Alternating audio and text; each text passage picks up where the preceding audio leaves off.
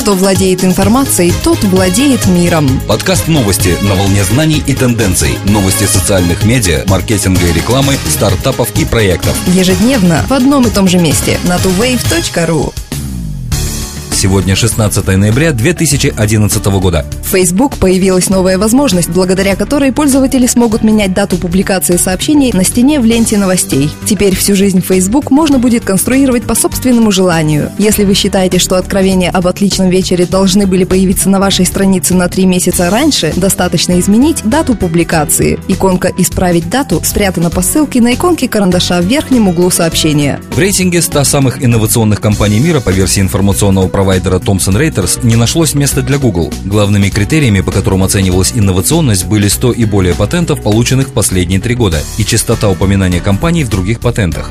Кроме того, учитывалось количество основных мировых рынков, на которые распространялось действие патентов. В рейтинг попали компании, связанные с жестким аппаратным обеспечением, например, Apple, Intel, HP, Sony, Xerox. Аккаунты пользователей Facebook заполонили изображения сцен насилия и порнографии из-за нового спам-вируса, бушующего в соцсети. Действие вируса таково. Когда пользователь нажимает на зараженную ссылку, с его аккаунта начинается рассылка порнографических и жестоких изображений его друзьям. Под подозрение попала международная хакерская группа Anonymous, члены которой ранее обещали атаковать социальную сеть в отместку за продажу информации правительственным учреждениям и предоставление нелегального доступа агентствам информационной безопасности.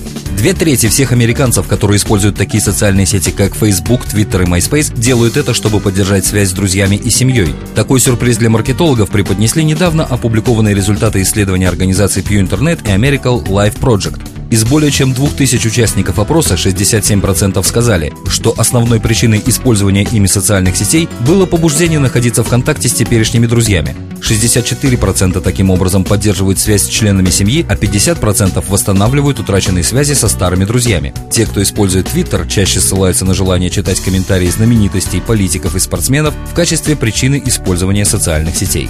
Одним из самых обсуждаемых событий в Твиттер стал разгон полиции Нью-Йорка лагеря протестующих из движения «Захватим Уолл-стрит». Участники движения выступают против финансовой элиты, расположившись с середины сентября в Нью-Йоркском парке Зукоти. Солидарные с ними пользователи Твиттер транслировали в своих лентах события, происходящие возле Уолл-стрит.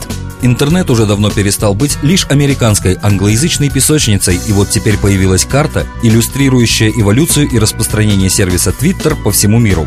Браузере Google Chrome содержится специальный код, определяющий язык веб-страницы и затем предлагающий пользователю перевести ее.